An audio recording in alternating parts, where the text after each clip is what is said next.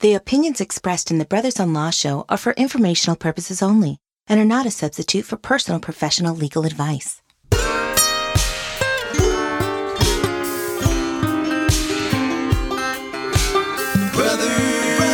Brothers on Law.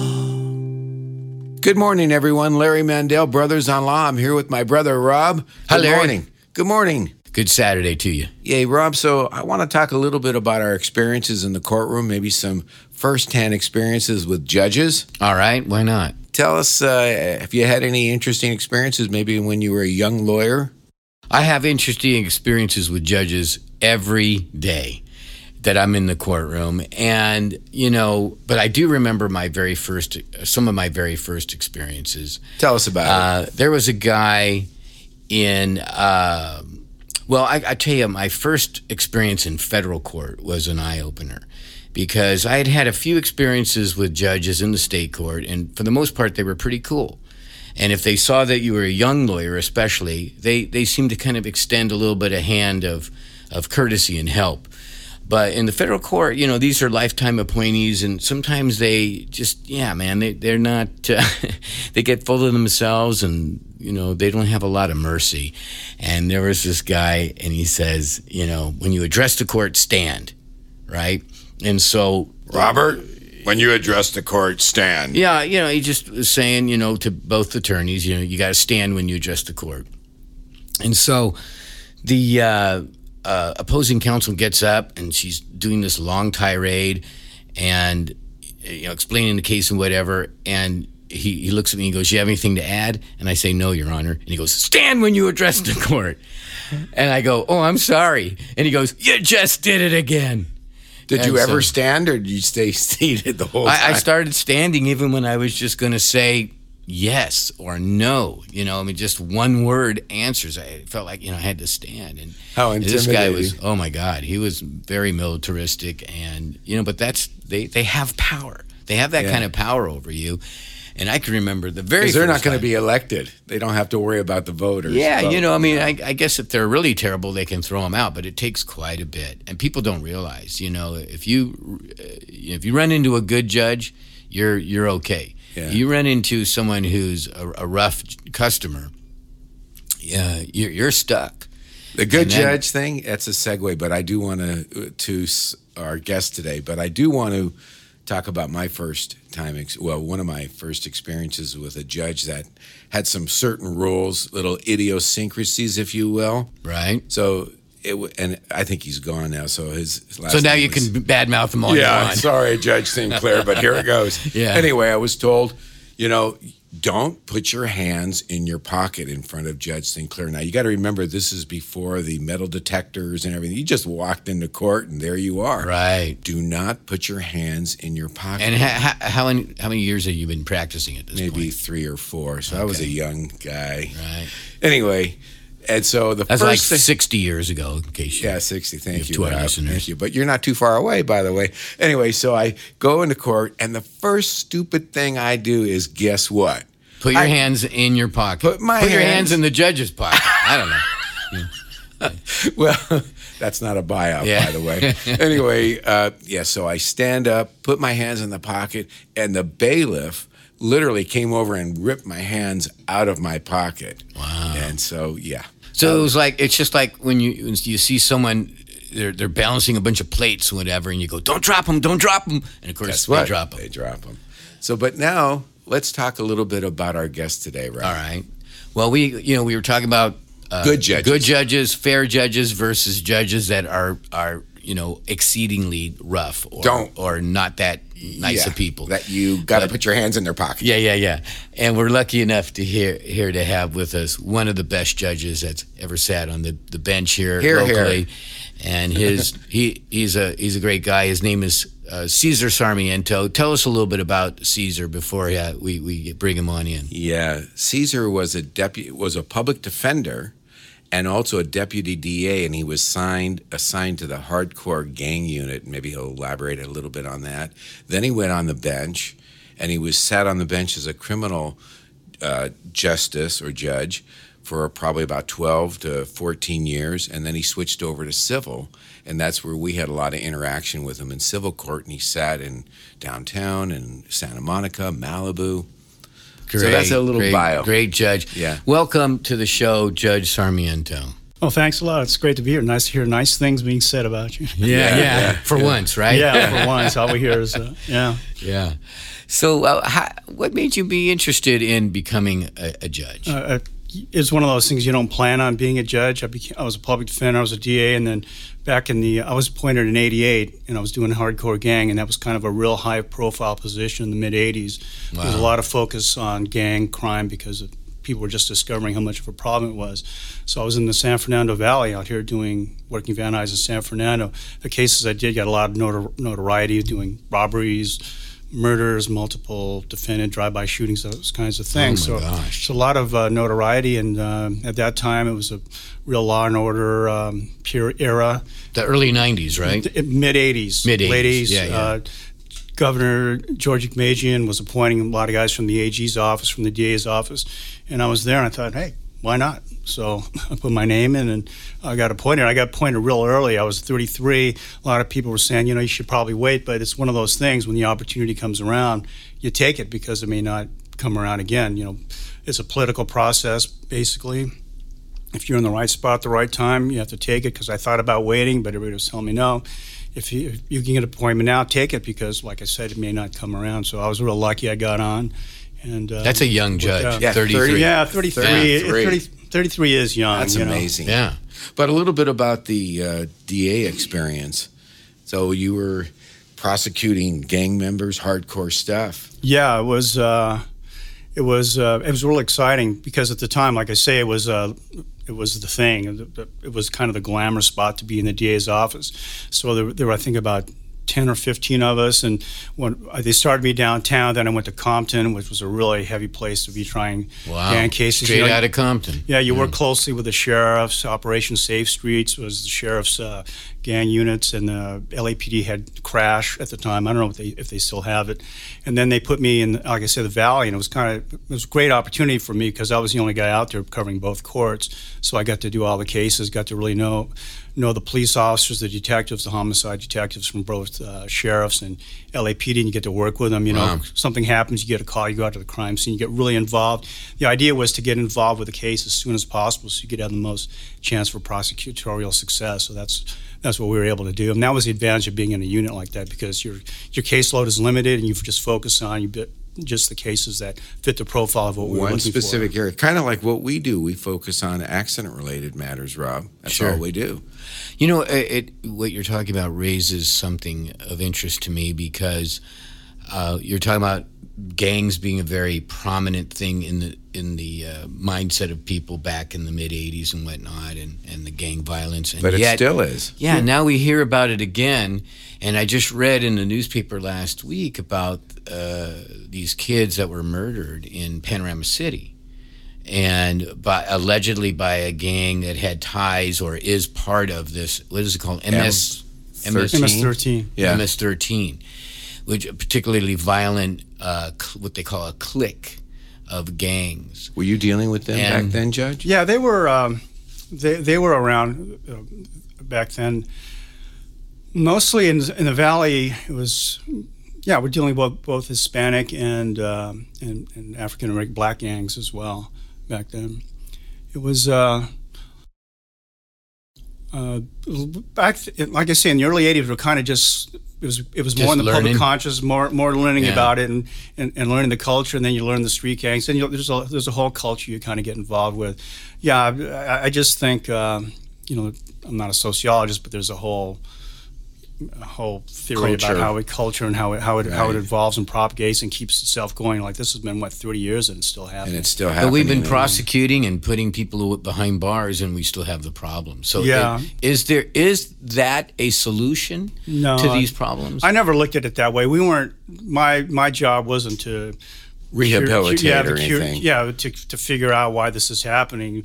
The, the, the fact is, there are people who are doing these horrible crimes. They need to be prosecuted. They need to be taken off the streets. That was our focus. Right, right. So you know why why somebody you know there's educational issues, economic issues, all these other things. It's beyond the scope of what as a DA you're you're, you're going to deal with. You know you understand all those things, but you know once you cross that line, you take a gun, you start shooting people, That's killing right. people, robbing them, you know really destroying people's lives, and Yeah. you got to do something about it. You can't. Yeah, just, and then as as a judge, though, are you having a different mindset because you first started out as a criminal judge, Yeah. right?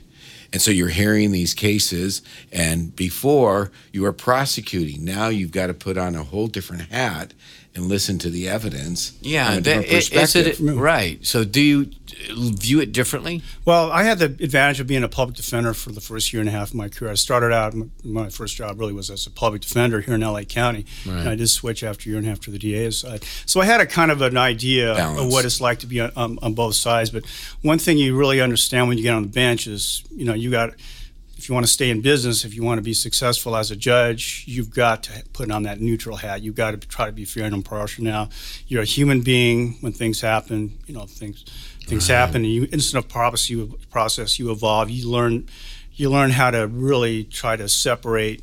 You know your, your your prosecutorial background from what you're trying to do on the bench, Right. and I think it's interesting. A lot of a lot of def, a lot of criminal attorneys will defense attorneys will tell you the kind of the hardest the hardest judges are the people who can't come from the public defender's office or, or from the defense bar. For mm. some reason, they tend to be harder. They bend over backwards. They, yeah, they try to show that different yeah. spectrum. Yeah. So you know, having had the advantage of both sides, you know, you just it's really you just call them as you see them. And I think if you just kind of focus on that that aspect, it kind of helps you keep centered.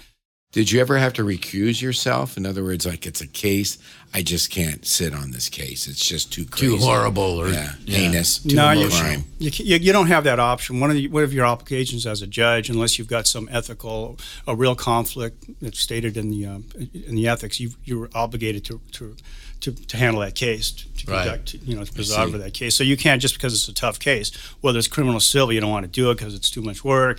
You got to, you know, it's horrible. The people are, you don't like the attorney. You, you got, you're tough. You got to do the case. What if you don't like the attorneys? As in the case of my brother. No, I'm just kidding. So, but I'm a likable guy. No, what no, if you you don't are. like the attorneys? Yeah, I, I guess for full disclosure, Larry, we should. Yeah. I should tell people. Uh-oh. The first law class I ever took was in eighth grade. Well, no, it was eleventh grade or tenth, Yeah. eleventh. We were at Chatsworth High School. Larry and I had the same business law class. In the first lawsuit, we I don't remember what it was, but we did a small. Cl- we were you we were on opposite sides in Mr. Hammond's business law class. Yeah. And uh, do you remember this? No, I don't. I like see, this. it's- though. see, my it's- brother so- has zero memory. This Yeah. is the thing. I only remember the good stuff. Yeah, but well, maybe that was I a should- good thing. It is a good, unless I lost the case. No, What I. I, I don't remember who won or lost. I just remember Mr. Hammond said, "You and Larry are going to do this case," and we did. I think we did it in front of the class, and I love I it. think I would. You don't remember that? No, I can't- don't. I thought Oh, you my remember God. that. I can't believe you know. This was this was probably 1971 then. yeah. And then I remember uh, the first time I went to a courthouse was that class. Also, Mr. Hammond took us to the Van Nuys courtroom. Oh yeah. What a great teacher. Yeah, Yeah. yeah. Do you remember him? Do you remember him? Yeah, I do remember him. He's remember starting to say he remembers things. Something, a little bit, just a tiny bit here. See, it was a big it was a big deal for me because that was really my first experience with the law because we had you know it was an actual case that Wow. he had us he had us act as lawyers and then we actually went to a to a courtroom Van Nuys court. I, Very I'm true. honored to be, you know, exchanging with Larry, you. I can't that believe you don't well, remember because that. of Mr. Ha- Hammond or Hammond? Ham. Mr. Hammond. Mr. Hammond? Hammond. Yeah. Yeah, Mr. Hammond. We have you know two successful people in the in the legal field. Yeah. yeah, Mr. God Hammond. bless him. If he's still out there, thanks. Yeah. What you a great that, that's a great story. Have you suffered or been injured by someone else's negligence? When you need a legal team that will stand up for what is right, won't give up the fight and obtain justice, call 818-886-6600. Mandel Trial Lawyers specializes in personal injury cases of all types. Whether it's a car accident, product or premises liability, dog bite, or a catastrophic injury, Mandel Trial Lawyers are there for you when the fight is worth it. Call now for your free consultation. 818-886-6600. Let the scales of justice tip in your favor. So getting back to the, the gang thing just for a second, it, it- you know, now that you've you've served as a prosecutor, public defender, a judge for many years, and you're you know seeing obviously some of those cases as a judge.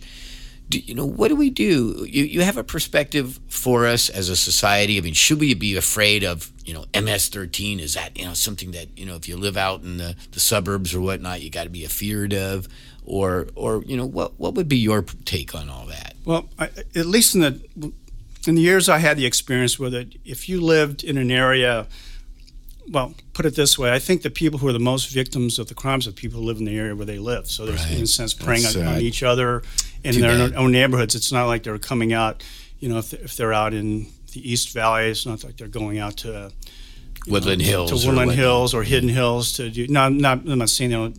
You know, maybe I'm sure you've got occasions where somebody will come out there to do a, a burglary or robbery or something, but that's not. You know, drive-by shootings and your random shootings don't take place. You know, it's sad. I mean, I, I can recall cases drive-by shootings where, you know, it, it's all too often you get innocent bystander victims, older, elderly people, young children Right. just crazy stuff that happens. You know, somebody just, you know, reaching out over the hood of his car, firing a gun, and you know, a block, you know, not a block, you know, hundred feet away, some little girl standing there takes a bullet. and That kind of stuff. A happens. random shooting like that. It's, it's, terrible, uh, all, man. it's all too common. So, what do you think was the most terrible, Heinous Yeah, that or most crazy terrible case? thing that you've seen that's really sticks in your mind to, or, or haunts This you to this this is day? at a, as a prosecutor. No, or just as, this- as a, I would say I- as a I- judge. I think as a prosecutor, the a, a case I had, there were uh, there were four four gang members who who picked up who picked up uh, a rival gang member, drove him up to the hills, you know, in the east part of the valley, drove him around, tortured him the whole night, killed him, buried his body up there, wow. and uh, wind up prosecuting. I think I can't remember two or three. One, the guy, the, the, the, the kind of the person we thought was the the leader, the one who who pulled the trigger. I don't think we ever. He, he never got. He was never caught as long as I was following the case. But I think we did prosecute successfully prosecuted two or three of them. But that was just a horrible case. Can you imagine just these kids putting you? You know. They'd put this kid in the back of, a, of their of their truck. It was a little shell. They tortured him, you know, burned him with cigarettes. Told him they're going to kill him. oh my God. And, that, and you know, pic- looking at the pictures when they found the body, it was, It was rough stuff. It was, yeah. it was, it was horrible. Stay connected with us on Facebook, Instagram, Twitter, YouTube, and of course, brothersonlaw.com. So I want to switch to something else. So I want to go into when Judge, you were sitting on the bench in the civil cases, right? Mm-hmm. And specifically, when somebody comes into your court, how are they supposed to address you? How are they supposed to dress? Things like that. I mean, have you seen it where?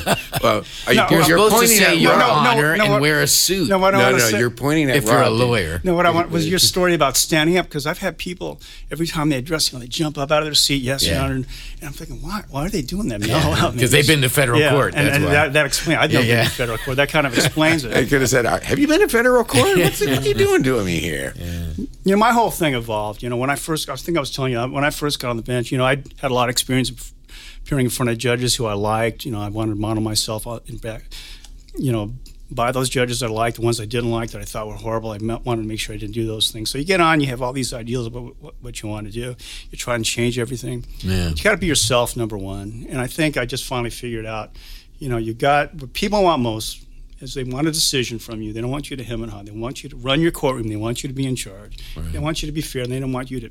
They want you to treat them like respectfully. Right. They don't want you to be an a hole to them. Right, right. Uh, Even so- if you're ruling against them. Yeah, you yeah. know, I mean, have a legal reason for it. people and- understand that. Yeah. But uh, if somebody comes to short, comes to court, let's say a guy with a sleeveless shirt, Are you talking about without a lawyer? You mean an yeah, like improper? yeah, like in small claims or Okay. whatever, you know, or they come into improper, like you said, like family law case or something like that. I- Have you have you had that happen? Yeah, it happens all the time. You know, people, especially when you're in the old days, we used to have municipal court, right? Muni Right. and Superior Court. And I started out in Muni Court, and you do small claims, you do traffic, whatever. And these guys come to court, tank tops, flip flops. I don't really care. I, I, I wasn't one of those guys. Even if like a, an attorney will show up sometimes, I forgot my coat. Okay, that's fine. I forgot my suit. Yeah, I forgot. Yeah, so I, I, I didn't. I tried not to get hung up on on those uh, on those types of things. Right. It's just ma- mainly, you know, just act, treat, act, act, treat, you know, act like a professional, regardless of what you're What- wearing, and, and we'll be fine. What impressed What impressed you the most when you were hearing either a person testifying or the attorney there? I mean, preparation, I presume, is so important. Preparation is everything. You, you can see it. You can see it.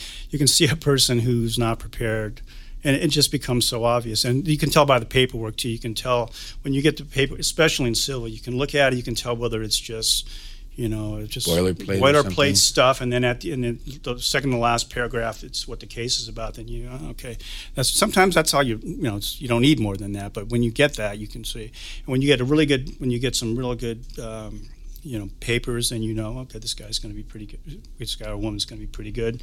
And the people who know their case, especially when you tr- when you when you're in trial, people that know that file, you know, somebody makes it if they want if you can if you can go right to the point of deposition where you've got an inconsistent statement from somebody, pull that up right away. That is so impressive. It just shows you know the file. Right. Um, and it's just putting the time in, and you can tell the lawyers who did that. And the good ones, the people who have good reputations, are the ones who do that.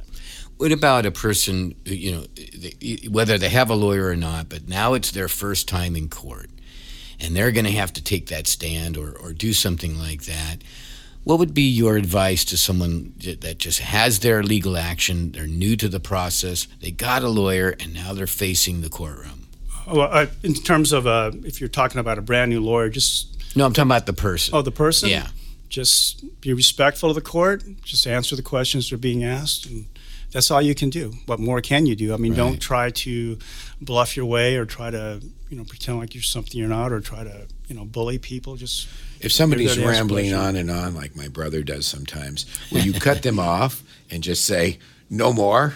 I think, I or think, will you just let me ramble on and on? I, I think earlier in my career, cut them off, Judge. I, I, used to cut people off, but but after a while, you you know you learn you, patience is a skill you can actually develop. Yeah. So after you know after some years, you actually learn to to sit there and listen. Sometimes you have to. And I've had a lot of comments from attorneys later. Judge, why did you let that guy go on for so long? But I, had to let him have his say. And, right. You know, I think maybe early in my career I would just say, "Stop! I don't want to hear it." But after a while, you understand this guy wants to make his record. Let him make his record, and it goes on and on. It's it's hard. You want them to have their say. Right. You know, at some point, obviously, you got to if it's if it's to the point where it's overly repetitious and it's just a waste of time. You you, you know you got to run the courtroom, so you got to say stop. But for the but, most part, you got to let people talk. Some guys and women are just long-winded. It just yeah. takes them a long time to get to the point. But patience is an art. It is yeah, true. You, Thank you, Rob. You're looking at me like I have a lot of patience. well, you do. do. All right. Well, listen, it's time to uh, switch right. gears a little bit, but we do want to talk to the judge about a few of the interesting things that we see out there in the legal ro- world that don't necessarily have anything to do with what we do as uh, representatives uh, for people who have been injured and harmed by the negligence of others. But there's a lot of other cool stuff out there. And we were uh, reading the other day that there's a new law uh, which is coming into effect, or which just just became a law, right? And that the statewide minimum a- wage will increase from eleven dollars to twelve dollars per hour for employers with m- more than twenty five employees, and that for the city and the county, effective this last month, minimum wage increases from 13.25 to 14.25 per hour. It's really getting up there, you know. I, I mean, I think when I first started working, minimum wage was under a dollar. Yeah, I was. Uh, yeah. I started out in the at a uh, box boy. Yeah, a buck seventy five or a buck fifty. Oh, okay, I was going to say a dollar. I remember working at a pet store at the Northridge Mall for dollar sixty five. Yeah, nice. That was brutal. And you're going, yeah, yeah, no, yeah. I thought that was pretty good. Fifteen bucks a day. Yeah, yeah. So, so, so now the rates may differ for small employers. Isn't that interesting? So, what do less? you guys think about that? Is what it you, less for small employers? I mean, how tall do you yeah, have yeah, to? Yeah. How tall do you have to be? I guess they're going to be real cheap for me then. so, um, that, you know, I was going to say, you know, we obviously we grew up together, and um, what, the thing I remember most about your your younger brother is that he was the only kid in school that was shorter than me. but then he got taller later, so whatever. Yeah. But anyway, um, so what do you guys think about that? You know, is it a good thing that we're raising these minimum wages? Judge, what do you think? That's a whole political economic issue yeah. thing. You know, you you uh, you, know, you watch the presidential debates. That's that's part of it. Uh, you know, I, am not an employer, so I don't. You know, I don't. I'm not a small business employer, so I don't have that pressure of trying to budget my office, budget budget a business and try to hire people, and so I can keep staffing going. But I imagine that's a real issue for some people who are for small businesses, and I think uh, it's, it's it's a tough issue. Obviously, I want everybody to make a, a live, live, Right. live- living wage, especially here in Los Angeles. Yeah. you know, you, you you wonder how some people can even make it around here, given Yeah. what the, I- what the costs are. I for want rent. people motivated, you know, to work too. I want them to get a fair pay. Yeah. Well, that's right. Fair Hey. pay for fair work. All right. So, Hey, it's time for a true or false, though, Rob. well, let, I, I think we should skip that and move right to our messages because someone has an interesting question. Let's do that. And if we And have they're time, gonna we'll call do in. true or false. Let's check the Mandel message box. Hi, Rob and Larry. This is Casey from Woodland Hills. I was driving my best friend's car and someone hit me. I have insurance and it wasn't my fault, but will my insurance cover the damage on her vehicle? the answer to the question, I think, Larry, what do you think? But I, I, I think I would say that unless the boyfriend was a um, excluded driver specifically on the policy, and if she uh, loaned that car with permission to the to the uh, boyfriend, um, of course the insurance is going to cover it. Yeah. what do you think? The insurance is going to cover it, but there are situations where if you're living together and you're using somebody's car and you're not, um, you know, insured and named on the policy, it could be um, an exclusion. Right, right. If so, if the boyfriend was specifically not to be insured on, on that vehicle, then uh, uh, you know, there's a problem in coverage. But otherwise, you loan your car to somebody and they get in an accident. Um, So you know, it could be your best friend's car too. Well, that's what she said. Yeah, her best friend. Maybe oh, oh, her not the boyfriend. I'm yeah, sorry. best friend's. I, I misunderstood. yeah. So yeah. So she's her- a permissive user. Right. That would probably be that Right. she's okay, Right. covered under both policies. The registered owner, which is her best friend, and her policy uh, as a driver. So well, maybe both of them maybe will, will the come into play. maybe the best friend doesn't have insurance. She didn't. She didn't say that part. Yeah. So, but assuming that the best friend does not have insurance, her coverage still applies. Exactly. Uh, now, there may be a limit because the permissive user statute limits that coverage to, to the minimal policy limits.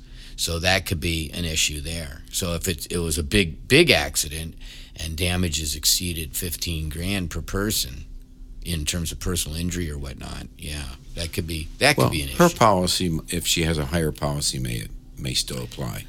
Um, think permissive user statute. So we, we okay. So all right, now tell us about this true or false because I want uh, All right. the judge to weigh in on this. This is true or false, Judge. It is illegal to spit on the sidewalk in, in public in Massachusetts, New York City, and Dodge City, Kansas. What do you think? Nobody likes spitting, so I'm gonna I'm gonna guess true. And, And it is, true, according to our producer Cameron. That's right. And the rules were meant to stop Yeah. the spread of disease, but you have to admit, spitting in front of uh, everyone is just plain gross. Plain disgusting. Cool. Don't spit. No one wants to. s- Even if you're chewing tobacco, don't do it. Well, All right. in a spittoon, maybe. Okay, yeah, That's spit it. it. in the spittoon in, the, in your saloon. All right, well, Well, it's time to wrap it up, I think, Rob. We're right. almost there. go ahead. So, okay. Well, it was great uh, to enjoy the rest of our. I'm glad you all joined us to uh, enjoy your Saturday with us. We want to th- really give a Spit great it out, brother. Spit it out. I'm, yeah, that's right. All right. Talking about spitting. Yeah. I want to give a big, a All big shout out and thank you to Judge Cesar Sarmiento for coming down to our studio on this lovely Saturday morning. If you missed any part of our show or you want to hear any previous shows, head on over to brothersonlaw.com. And remember, let the scales of justice Tip in your favor.